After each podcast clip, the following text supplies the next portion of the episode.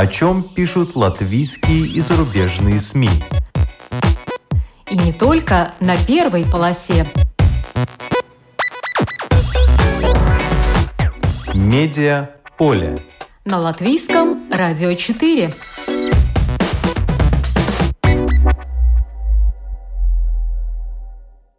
Здравствуйте, вас приветствует Марина Ковалева в эфире программа «Медиаполе». Зачем нужны русскоязычные СМИ в Балтии? Почему русскоязычные редакции часто оказываются на вторых ролях?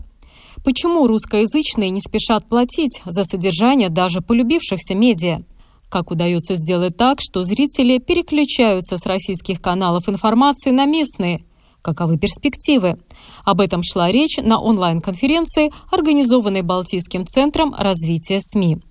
В ней помимо западных экспертов приняли участие медиаэксперты практики из трех стран Балтии. Вы услышите их мнение. Тенденция времени. Журналисты уходят в онлайн и становятся независимыми от редакций и каналов. Качественные проекты российских журналистов на онлайн-платформах – Список от Татьяны Фельгенгауэр, журналиста «Эхо Москвы». Балтийский центр развития СМИ провел онлайн-конференцию о настоящем и будущем русскоязычных медиа в странах Балтии. Разговор получился долгим и довольно интересным.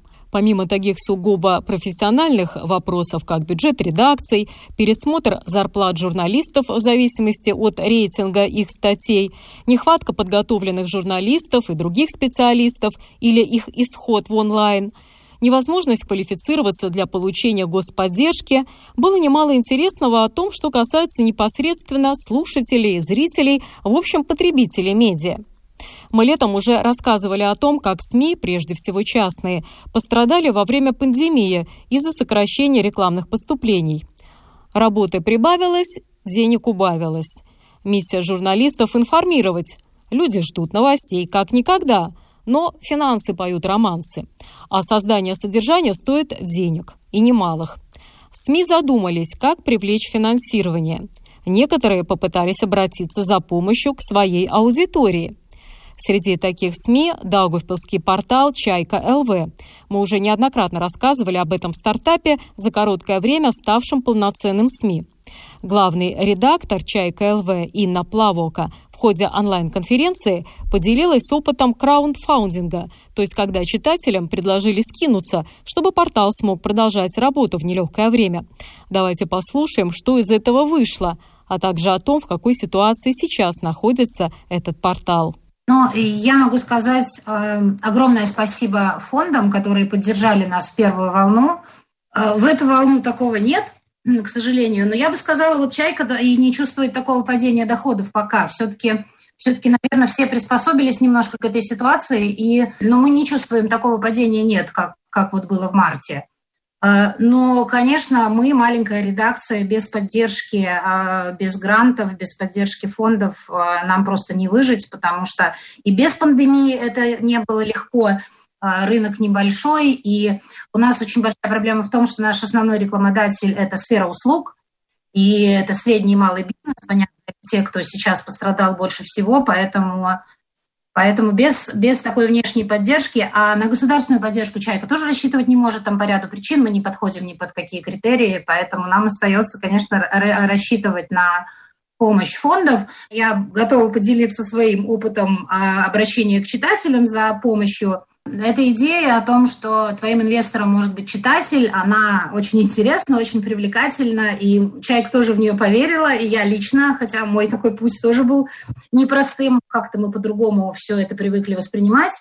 И изучив опыт литовских коллег, эм, мы запустили э, на площадке Patreon и через систему PayPal мы запустили краундфаундинговую кампанию.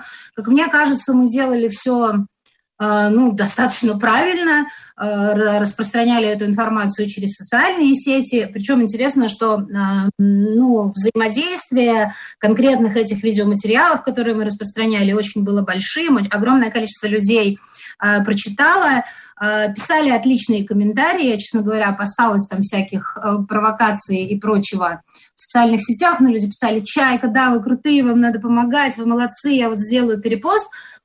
Но, а, в общем, все не так просто, и доноров не так много, и на самом деле мы там порядка 50 долларов пока имеем на этой площадке Patreon. Я не знаю, то ли... А, ну, конечно, прежде всего я искала причину в себе, я думала о том, что, возможно, все-таки читатель ждет что-то вот, что другое. Все-таки, мне кажется, еще в Даугавпилсе, в Латвии, возможно, читатель не совсем готов к такому общению, не привык к тому, что Э, что качественная информация – это, в общем-то, тоже продукт, и что его кто-то должен производить, и этому кому-то надо, в конце концов, что-то есть, чтобы, да, чтобы, чтобы этот продукт производить. А, были такие комментарии, а, что, мол, ну вы там чем-то занимаетесь, чтобы деньги зарабатывать, мы-то тут вообще при чем? Вы там рекламу, вы там еще что-то. Э, были советы от читателей а, с мерчем, там кружки какие-то сделаете с чайками, майки вот мы купим. Никто как бы не думает о том, чтобы кружки и майки эти сначала надо сделать, вложить в это деньги, потом не отобьешь ты или нет. Ну, в общем, а, опыт пока у нас такой не очень. Есть у нас там а, порядка 20 доноров, которые вот ежемесячные подписали платежи, причем суммы 1, 3 и 5 евро. Мне уж казалось, а, аудитория большая у нас в социальных сетях, скажем, порядка 11 тысяч подписчиков, и я думаю, что ну, по одному евро, там хотя бы тысяча. В общем, не оправдались эти мои надежды, и мы продолжаем продвигать эту информацию, размещать ее на сайте, в социальных сетях, но вот такой поддержки, как, как хотелось бы, не получили. Это была Инна Плавока, главный редактор Даугупилского портала «Чайка ЛВ». Солидный портал Delphi LV тоже обратился к читателям с просьбой поддержать портал в трудное время. Не особо прошло. Delphi теперь все надежды возлагает на платное содержание и намерена приучать читателя платить, хоть понемногу. Paywall, в дословном переводе «платная стена», или содержание, за которое надо заплатить, должна возместить потерю рекламы и в будущем стать одним из основных источников доходов. В ноябре число подписчиков Delphi LV достигло 10 тысяч.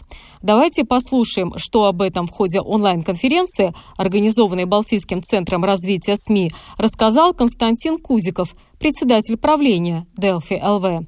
Если мы посмотрим э, на этот год, и если а, декабрь не будет хуже ноября, то мы, мы нарастим свой оборот. Этот оборот будет наращен не при помощи рекламы, хотя рекламный отдел нам принес дополнительные там, проценты в сравнении с прошлым годом, но э, в основном это будет за счет Paywall. Потому что э, Paywall мы стартанули в прошлом году в мае, и на самом-то деле это было очень большой риск, это было достаточно тяжелое решение, к которому мы готовились несколько лет. Почему? Потому что мы все-таки большое национальное СМИ, и у нас есть конкуренты, которые могут быть как альтернатива. И мы, прежде всего, новостное СМИ, а не, скажем так, э, СМИ, которая фокусируется в основном только на аналитику. У нас она есть, но прежде всего 80%, 90% контента – это новости, которые можно почитать в другом месте. И а, нам это помогло, что мы стартанули в прошлом году, нам помогло, что мы были первыми, потому что за этот год мы а, тренировались, скажем так, за год с мая прошлого до карантина, первого карантина, мы тренировались, и мы пришли с достаточно хорошей цифрой абонентов, около 4000 абонентов у нас было на момент карантина. И тут началась интересная вещь. Что делать дальше? Закрывать Paywall или открывать Paywall? И мы сделали, я считаю, что мы сделали абсолютно неправильно с точки зрения менеджмента, но абсолютно правильно для читателя. Мы контент, который мы могли бы пустить за Paywall про коронавирус, мы открыли. И что мы увидели? Весь мир сделал наоборот. Он закрыл этот контент, сделал очень низкую цену и получил колоссальное количество роста подписки и так далее. Мы, соответственно, шли как бы против и э, если мы пришли с четырьмя тысячами в карантин, то из карантина мы вышли со своей как бы, средним ростом там, в пять тысяч. Мы кинули клич о том, что давайте поддержите, мы работаем и так далее. Э, у нас другой имидж. Мы большие, мы сами проживем, поэтому мы вас поддерживать не будем. Если чайки, вы говорите о том, что у вас там 20-30 человек, ну, Delphi было 70, которые откликнулись на, именно на, ну, мы просто посчитали на, именно на этот, э, на этот э, ключ. С чем это связано? Это связано с двумя вещами. Первая вещь – это ментальность. Русский человек любит халяву. Где бы он ни жил, он до сих пор любит халяву. И, к сожалению, пока а, не будет закрыт в русском нете а, season var, резко АГ и так далее, видеоконтент, и, а, который как бы показывает, то если видео, последний фильм может быть бесплатно, почему он должен платить за местные СМИ, то эта ситуация будет продолжаться. Мы это видим по своему Paywall. Этой неделе мы достигли 10 тысяч подписчиков. Но 9,5 тысяч – это подписчики, которые приходят на латышскую версию, и это латышские подписчики. Причем контент, написанный русскими журналистами, переведен на латышский язык, взлетает на латышской версии и продается очень хорошо. Это просто связано с какой-то ментальностью. Есть позитивная тенденция. Если раньше мы говорили там о десятках подписок на русскую версию, то мы теперь говорим о сотнях подписок в э, неделю на русскую версию. Но для русских этот процесс займет намного больше, потому что мы должны конкурировать с Рунетом за национальные новости, а если будем реалистами по некоторым темам, Рунет пишет лучше. То же самое Sports.ru про Динамо Рига напишет лучше, чем любой, кто э, живет в, в Латвии. Второй карантин мы сделали то, что сделали все международные СМИ. Мы закрыли контент, и мы сделали очень низкую цену для старта. И поэтому э, мы растем очень быстро сейчас. И, в принципе, мы не видим какой-то большой негативной ситуации. Потому как ну, одно евро может позволить каждый себе человек. И я думаю, что это наше будущее. Я думаю, что особенно маленькие редакции, они должны на это идти, потому что по-другому они не выживут. Рекламные деньги до маленьких редакций не дойдут. Потому что в ближайшее время, в ближайшие годы рекламные деньги вообще не для больших редакций, они все будут уходить в э, Google, Facebook, и мы это уже видим. И самое забавное, что уже Google страдает от этого, потому что деньги ушли еще дальше, в Amazon. Зачем рекламироваться, если есть магазин, в котором уже нужно, в котором надо конкурировать себя? Поэтому как бы мы к этому готовимся, развиваем свою привольную базу, сохраняем свой рекламный бюджет, но как бы мы видим в будущем, что, скорее всего, рекламные доходы, мы будем делать все, чтобы они остались на том же самом уровне, и наращивать paywall до уровня рекламы. Мы думали, что эксклюзивный контент, выход лонгрида – это то, что будет являться драйвером. А опыт показывает, что иногда простая новость закрытая за Paywall, залетает очень хорошо и может приносить больше подписчиков, чем а, что-то специально сделанное. Почему это связано? Это связано с тем, что просто есть часть аудитории, которая встает и ложится с Чайкой, с Делфи, с э, русским радио и так далее. И пока вы просто скажете, хочешь вставать и ложиться с нашим медиа, то поддержи нас, и у тебя больше другого способа не будет, они не будут вас поддерживать. Потому что пока это остается в свободном доступе, это, соответственно, не, не надо ничего делать. Как только вы начинаете закрывать то, без чего он не может жить уже, живет 10-15 лет, то он начинает быстро, быстро адаптироваться и быстро конвертироваться по его. Это мы видели на примере группы Амедиа в Норвегии, которая состоит из 70 маленьких региональных газет, в которых количество поевольщиков, ну, подписчиков по одной-две тысячи на каждый год. И они становятся рентабельными. Это был Константин Кузиков, председатель правления Delphi ЛВ. Добавлю, что вслед за Delphi сейчас Paywall, платное содержание, вел и портал TVNet ЛВ, так что платное содержание частных СМИ становится делом обычным. А как обстоят дела с общественными русскоязычными СМИ? Отличный пример на уровне стран Балтии – это эстонский русскоязычный канал ЭТВ+. Этот канал нашел путь, как завоевать неподдельный интерес жителей Эстонии. Екатерина Таклая, главный редактор телеканала ЭТВ+, в ходе онлайн-конференции Балтийского центра развития СМИ рассказала о том, как сейчас развивается этот телеканал, с какими проблемами сталкивается и есть ли российский след в содержании ЭТВ+ ковидная ситуация, она создала для нас, э, как для локального телевидения, очень хорошую возможность привлечь э, дополнительную аудиторию, потому что это было то время, когда, скажем, помимо телеканала плюс, если говорить о телевидении э, в Эстонии, и какое-то незначительное время телеканала ПБК, который ну, с того момента, когда COVID пришел в Эстонию, да, прошло две недели, и ПБК закрыл э, новости Эстонии. Собственно, у людей, которые смотрят телевизор, более пожилого поколения, другого канала телевизионного, откуда черпать информацию о том, что происходит в Эстонии, в общем-то, ну, не осталось. И тут нужно, как, конечно, сказать о том, что несмотря на то, что наш охват аудитории среди э, русскоязычных каналов, которые в Эстонии вещают самый большой уже ну, в месячном разрезе, да, и э, по статистике за октябрь, даже в недельном разрезе самый высокий. То есть нас знают, нас смотрят. Ситуация с ПБК, конечно, еще больше привела к нам аудитории, и э, в этой ситуации нужно было эту аудиторию удержать, нужно было реагировать, какие-то дополнительные выпуски новостей выдавать в эфир, например, днем, да, в 12-часовой выпуск, которого у нас раньше не было, делать прямые трансляции э, правительства пресс-конференции, ну, как я уже вначале сказала, какие-то дополнительные э, продукты в эфир выдавать. И это сработало. Но, опять же, для того, чтобы развиваться в какой-то более долгосрочной перспективе стратегически, если говорить о телеканале, телеканалу, конечно, нужно создавать э, больший объем собственных передач, возможно, постоянно иметь какие-то дополнительные новостные выпуски, а, больше иметь аналитики и плюс а, иметь возможность закупать эм, более эксклюзивный, более качественный контент в виде фильмов, сериалов, документальных фильмов. На это все нужны средства.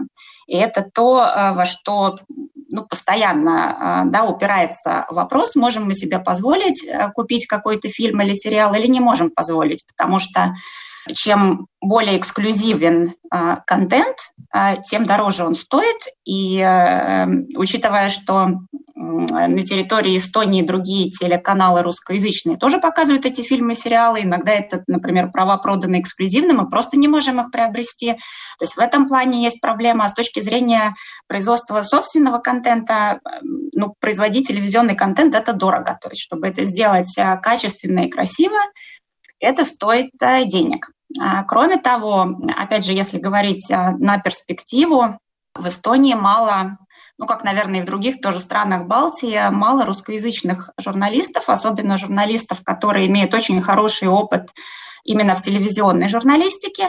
И прироста а, молодых специалистов у нас сейчас в этом плане не наблюдается. То есть Сталинский университет, который раньше, например, готовил русских, ну, скажем так, журналистов на русском языке, теперь этого не делает. Если ты хочешь учиться на журналиста, то ты идешь на эстонском языке, а, заканчиваешь бакалавриат, и дальше у тебя есть очень большой выбор, работать тебе в русскоязычных СМИ или работать тебе в эстоноязычных СМИ.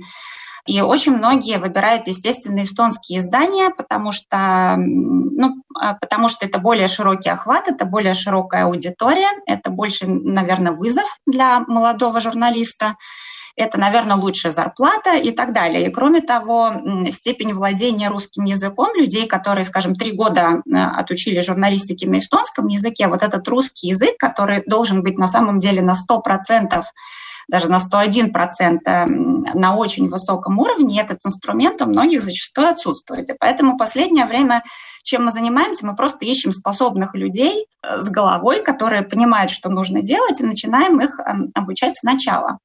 Еще есть, например, проблема э, со сценаристами. То есть русскоязычных сценаристов, опять же, если мы хотим создать какой-то новый формат, Купить формат – это, как правило, очень дорого, и все русскоязычные форматы, они, как правило, очень дорогие, да, и когда э, хочется создать что-то свое локальное, небольшое, даже если мы говорим, скажем, о новогодней программе, да, двух с половиной часовой программе, нужны вот эти вот творческие, креативные люди, которые могут этот формат придумать. На русском языке этих людей нет. То есть они есть среди эстонцев, но, опять же, вот этот вот культурный, культурный фон, а, то есть что нужно сделать, а, о чем нужно говорить в этот Новый год, как нужно говорить, что будет смешно, скажем, русским, да, то есть это никакой эстонский сценарист э, не пропишет. Если мы говорим о драматическом сериале, опять же, для русских, да, опять же, нужен какой-то сценарист, э, который понимает э, этот культурный бэкграунд и чем русская аудитория в Эстонии живет и что ее беспокоит. То есть вот в этом есть еще проблема.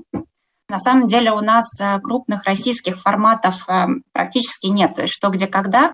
Это был первый проект. Э, это, да, российский формат, но поскольку в Эстонии есть свое сообщество, которое очень активно играет в что, где, когда, мы решили рискнуть сделать этот проект. На самом деле я до конца не верила в то, что это получится, но мы нашли профессионалов, которые действительно смогли очень хорошо выстроить программу и она а, нашла очень большой отклик как среди а, русскоязычного э, сообщества, так и среди эстонцев. На самом деле этот формат на эстонских коммерческих каналах лет 5-7 назад уже был испробован. Но эстонцы немножко по-другому играли в этот «Что, где, когда». Этот проект, в принципе, немножко таким незамеченным прошел, а сейчас, эм, сейчас он действительно имел очень большой успех и даже как-то еще больше сплотил, э, наверное, нашу аудиторию вокруг ЭТВ+. Я не знаю, что касается 9 мая, на самом деле Эту тему, естественно, мы освещаем в новостях, то есть если у нас что-то происходит в Таллине, э, возлагают цветы к э, постаментам, то, естественно, мы об этом говорим, никаких специальных таких программ мы на эту тему не делаем.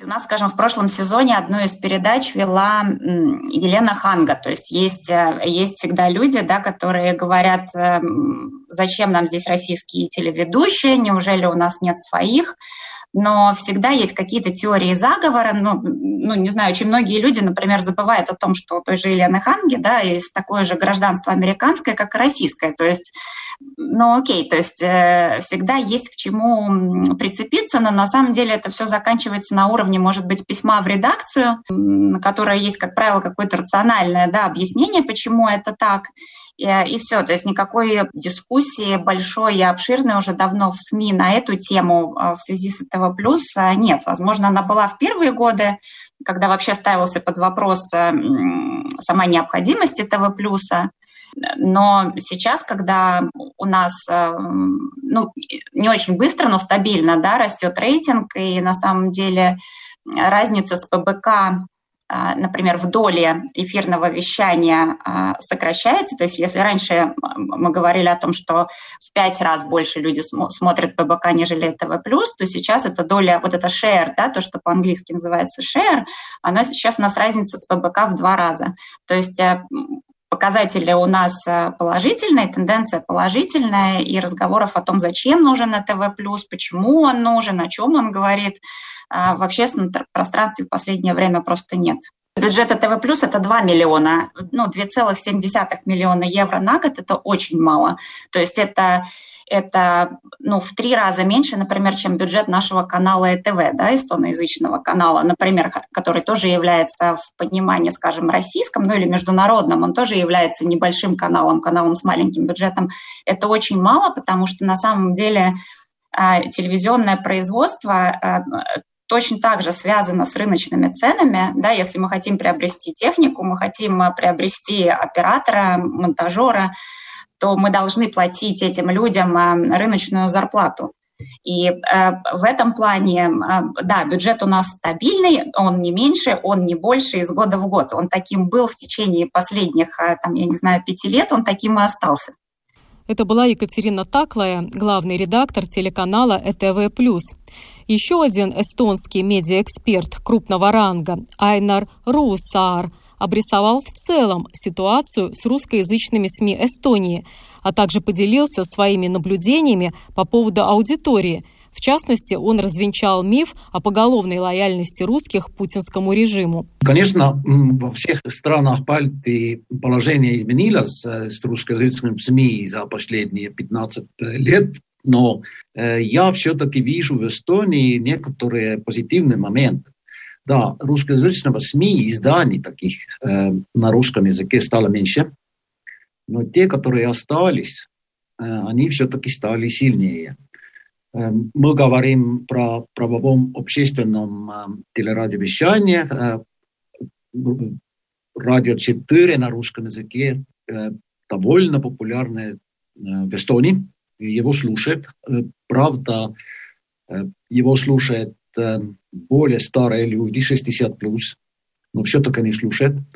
ЭТВ плюс эти две канала и еще русскоязычный портал новостей ИРР, это национальное телерадиовещание, это получает деньги от, от государства ежегодно. Это единственная поддержка. Но очень популярная и э, газета «Постимес» на русском языке не выходит э, на бумаге. Это можно читать только в интернете. И э, портал «Дельфи» на русском языке тоже в интернете довольно популярный.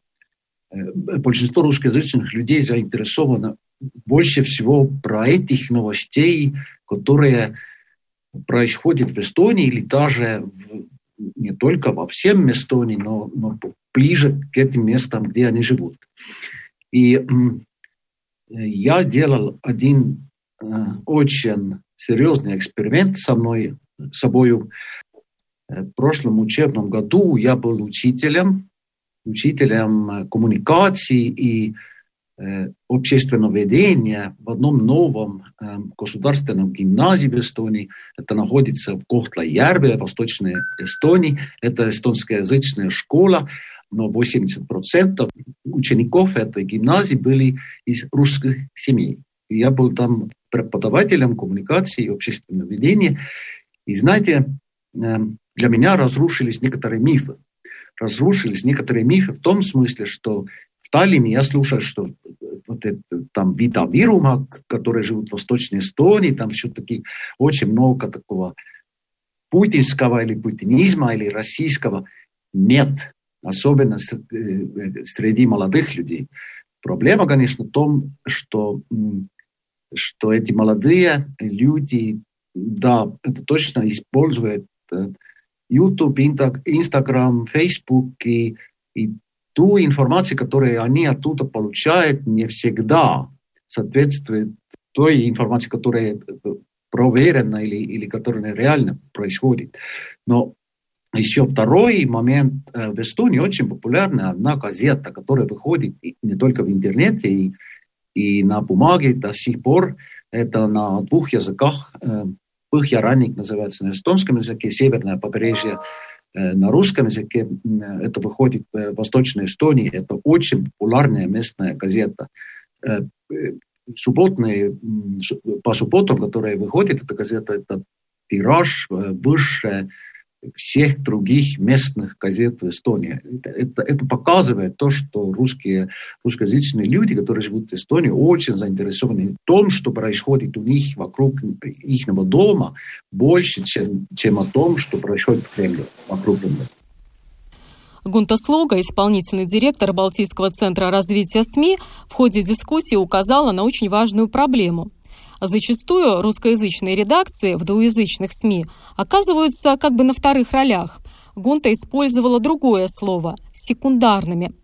Мне тоже часто приходится слышать, что такие редакции финансируются по остаточному принципу или исходя из доли рынка, то есть наполнение или содержание. Руки вообще иногда не доходят. Айнар Русар признал, что такое есть, и назвал три причины секундарности русскоязычных редакций. На секундарными, да, они, э, они, они становятся... Может, может, мы не можем говорить про секундарном канале, который вроде бы как будто чудо. Это Радио 4, э, которая довольно популярная радиостанция в Эстонии, э, хотя, как я уже сказал, аудитория, большинство аудитории 60+, и например, мои ученики в Котле-Ярве э, даже не слышали о радиостанции, хотя их дедушки и бабушки этого слушают. Э, почему секундарная? Наверное, здесь э, трое причин. Первое это, это доходы и рекламный рынок. Большинство рекламных денег все-таки идет на эстонские СМИ. На СМИ на эстонском языке, если говорим про коммерческом медиа.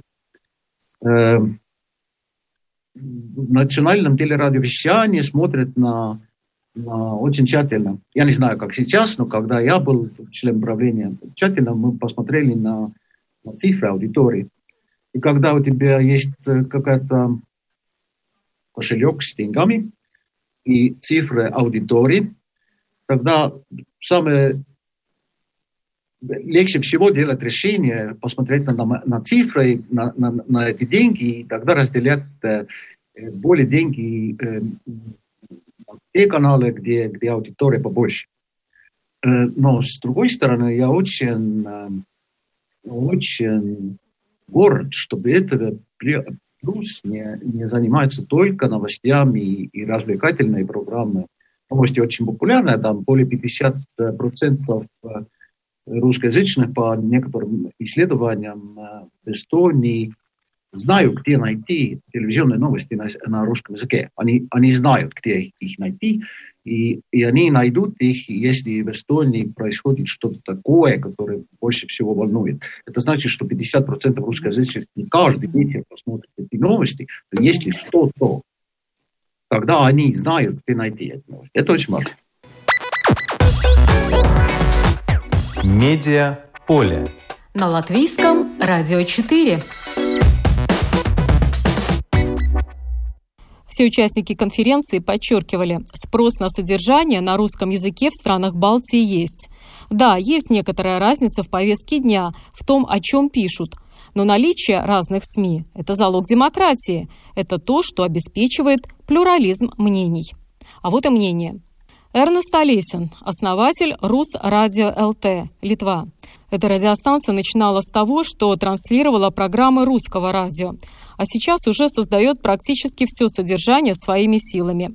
А, русскоязычное население Латвии, Эстонии Литвы отличается кардинально. Все три страны – три. У меня русскоязычные – это наполовину люди польского происхождения, наполовину люди, э, которые являются русские большая часть католики, я всегда на всех конференциях это повторяю, другая часть это православные или староверы, которых больше в Литве русскоязычных староверов. Это еще иначе. В Латвии мы знаем лютеран, лютеранское вероисповедание. Эстония вообще как-то это слово религии. Мы страна, которая в костелах, церквях, у нас все хорошо. Да, люди пользуются медиа на латышском, эстонском, литовском языке. Подождите, но между собой мы по-прежнему говорим на русском языке. Наша задача сохранить эту медиа. Наша задача, чтобы люди получили вот эту эту жизнь, душу, языка, культуры, даже пусть это не так грамотно, как в России, о своем дворе, о своем доме. Поэтому, ну, я перспективу нашу медиа вижу, откровенно. Повестка отличается. Я приведу два примера. Островецкая АЭС, вам в Латвии, что не так далеко, про Эстонию я вообще вообще молчу, непонятно, какая у нас проблема. У нас проблема большая, это показал информационный разброс, 50-километровое расстояние, вплоть до Вильнюса, раздача йода таблеток, некое навязывание паники, раскол не только в русскоязычном, польскоязычном, но и в литовском обществе. Почему мы не покупаем электричество? Почему нам раздают эти таблетки? И эта повестка стоит. А ведь есть технологии простые, все понимают. Оповещение, в чем вопрос личной безопасности и многие другие. Есть темы национальных школ. Это уже национальная повестка, национальных языков. Есть традиция, культура, православное и католическое Рождество, праздник для всех. Э, я, как руководитель э, ассоциации организации СМИ на языках нацобщин в Литве. Только для того мы создали эту организацию, чтобы власть стала с нами равноправно разговаривать.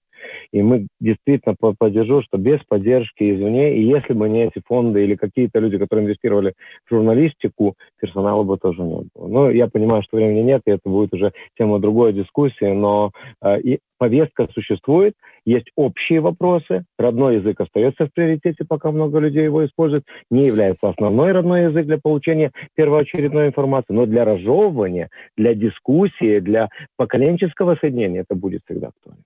Екатерина Таклая, главный редактор эстонского телеканала ЭТВ+. Что касается Эстонии, что э, у нас все-таки 80%, я бы сказала, повестки – это общие вопросы, то есть э, русскоязычные СМИ Эстонии точно так же обсуждают эм, э, вопросы пенсионной реформы, да, вопросы грядущего референдума и те остальные 20%, которые а, которые освещают, может быть, больше жизнь русскоязычной общины, они не являются, по моему мнению, предметом раскола. То есть если мы говорим, например, о каких-то премьерах в русском театре, может быть, да, о каких-то, я не знаю, гастролях, о новых русскоязычных фильмах, которые, документальных фильмах, да, которые, встречают, которые снимают русскоязычные эстонские режиссеры, то это не является предметом какого-то спора. То есть вопросы русских школ, эм, вопросы там, образования э, на русском языке, они в последнее время все-таки ну, не стоят настолько остро в СМИ, в русскоязычных СМИ или эстоноязычных СМИ в Эстонии. Инна Плавока, главный редактор Даугавпилского портала «Чайка ЛВ». А местная, локальная нужна, потому что мне кажется, что человеку важно понимать, а, где он живет, а, кто с ним рядом находится, в, каких обстоятельствах это все происходит. И по опыту «Чайки» просто могу сказать, что любые события, которые мировые, э, происходят в мире, мне кажется, до читателя легче всего донести через историю о его соседе, а через историю о детях его соседа. И тогда человек понимает, что вот эти мировые процессы, они связаны, что, что Даугавпилс — это часть мира, это часть планеты, и у нас единые какие-то ценности. И события, которые происходят в мире, они так или иначе касаются каждого человека. Пандемия, кстати, очень хорошо показала, что границ на самом деле нету, и то, что происходит, как кажется, в другом конце планеты, оно коснется тебя лично. Поэтому, ну вот так, поэтому важны вот эти локальные медиа, и я тоже верю в их перспективу, но, к сожалению, большая часть из нас зависит от внешнего финансирования, и вот это, наверное, самое грустное. Константин Кузиков, председатель правления Delphi ЛВ. Я бы сказал о том, что есть два мнения. Есть мнение первое, что медиа отображает реальность, есть второе мнение, что медиа создает реальность. Если не будет так называемых местных русскоязычных СМИ со своей повесткой, то мы просто будет запрос на том, чтобы знать на русском языке, что происходит, он есть, потому что есть аудитория. Это означает, что фактически мы будем не... Все-таки э, медиа, которые работают в Прибалтике, это медиа, которые работают по принципу «мы отображаем реальность». Потому что, ну, как бы все-таки мы больше в демократических странах живем, чем наши соседи на Востоке. И, и очень будет достаточно просто. Если мы не будем этого делать со своей повесткой, и а, рассказывая о тех же самых событиях, которые происходят в каждой стране, но с бэкграундом, так называемым, старовер или не старовер, который достаточно, достаточно важный, будем реалистами. Как бы эстонская, протестантская Эстония отличается от католической Литвы, мы посередине и так далее то тогда будут просто медиа, которые создают свою реальность под названием Russia Today, РТР, НТВ и белорусские официальные каналы – и получается, что э, люди, которые живут здесь, будут абсолютно знать другую информацию о том, что происходит от тебя в 50 километрах или в 10 километрах. Мы не говорим о том, что происходит от тебя за рубежом, потому что эти же самые СМИ конкурируют с нами за то, чтобы рассказать нашим же читателям о том, что на самом деле здесь все плохо и наоборот будет лучше, если какие-то события произойдут э, во благо наших восточных соседей. А, мы приходим к тому, что у нас русскоязычная аудитория однозначно билингвальная, и зачем читать а, новость на русском языке, если на латышском языке ее просто напишут больше человек, качественный человек, потому что там просто больше журналистов, и они больше в этой теме. И а, поэтому а, в долгосрочной перспективе мы видим только одно, что а, русскоязычный контент – это контент, который, скорее всего, будет все больше и больше отходить от скажем так, национальной э, повестки дня и приходить больше к повестке дня так называемого комьюнити, общества конкретного, который, который это, это интересует. Это краткие ответы профессионалов медиаотрасли на вопрос о том, зачем нужны русскоязычные СМИ Балтии. Они все представители традиционных СМИ, которые сейчас вынуждены конкурировать с журналистикой, стремительно развивающейся в интернет-среде. Медиа поле. На латвийском радио 4. Тенденция нашего времени такова. Журналисты уходят в онлайн и становятся независимыми от редакций каналов. В этом новые возможности для журналистов и новые вызовы для традиционных СМИ. Об этом в ходе конференции, организованной Балтийским центром развития СМИ, рассказала Татьяна Фельгенгауэр, журналист «Эхо Москвы». Она, кстати, привела целый список российских проектов в онлайн-среде, которые считает примерами качественной журналистики. Можно взять на заметку. Именно эпидемия ковид и именно вот вынужденный переход на э, онлайн-платформы абсолютно всего мира, как мне кажется, для э, журналистов э, в любых странах дает э, очень э, много новых возможностей. Мы привыкли, что журналист – это часть бренда медиа. В последнее время обозначилась некая тенденция исхода журналиста из медиа и уменьшения степени его зависимости от бренда того медиа, в котором он работает. Тенденция эта продолжалась некоторое время, но именно в этом году, мне кажется, а, журналисты должны были осознать, насколько они самоценны и насколько онлайн-площадки дают им возможность а, в полной мере реализовать свои таланты и интересы, не увязывая себя с гайдами и форматами того медиа, в котором они работают. И э, огромное количество людей сейчас работает в онлайне И в этом плане журналистам открыто гораздо больше возможностей высказаться или поднять какую-то тему, нежели раньше, когда э, была редакция и был тот продукт, который делает редакция. Неважно, это телепрограмма, это э, выпуск газеты, э, это э, сайт новостной или радиопередача. Теперь э, вы можете быть точно таким же журналистом, но в телеграм-канале, в Твиттере, в Facebook или в YouTube-канале, э, своем авторском. И, э, как мне кажется, очень важно понять, что это одновременно и э, высококонкурентная среда, потому что мы понимаем, что порог входа крайне низкий. Любой человек с э, веб-камерой, которая вот стоит у меня здесь напротив, с микрофоном и доступом в интернет, уже может стать агрегатором и распространителем информации.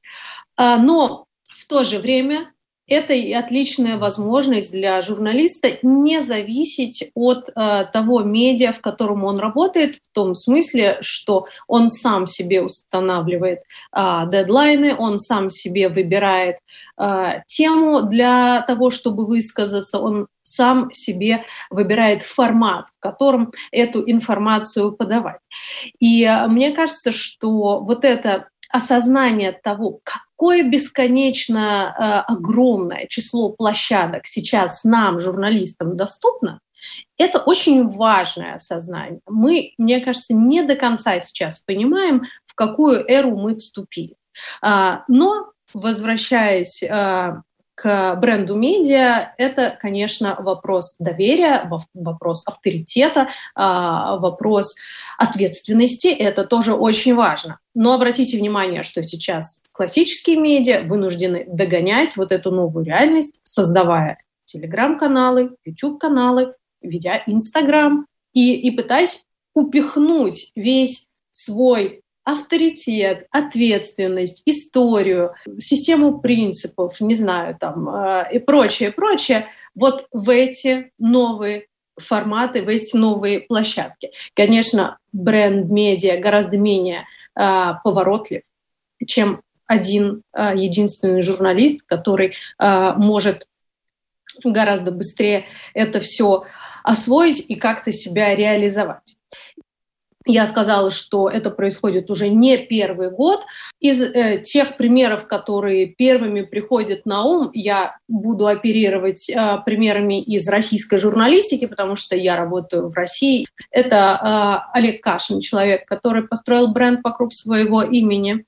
Э, Юрий Дудь, человек, который построил бренд вокруг своего имени и ассоциируется с лучшими интервью в российской журналистике, которые сейчас есть. Леонид Парфенов, который делает свой авторский проект на YouTube-канале и уже не зависит ни от каких телевизионных площадок с их э, цензурой, навязанными какими-то э, гостями или правилами.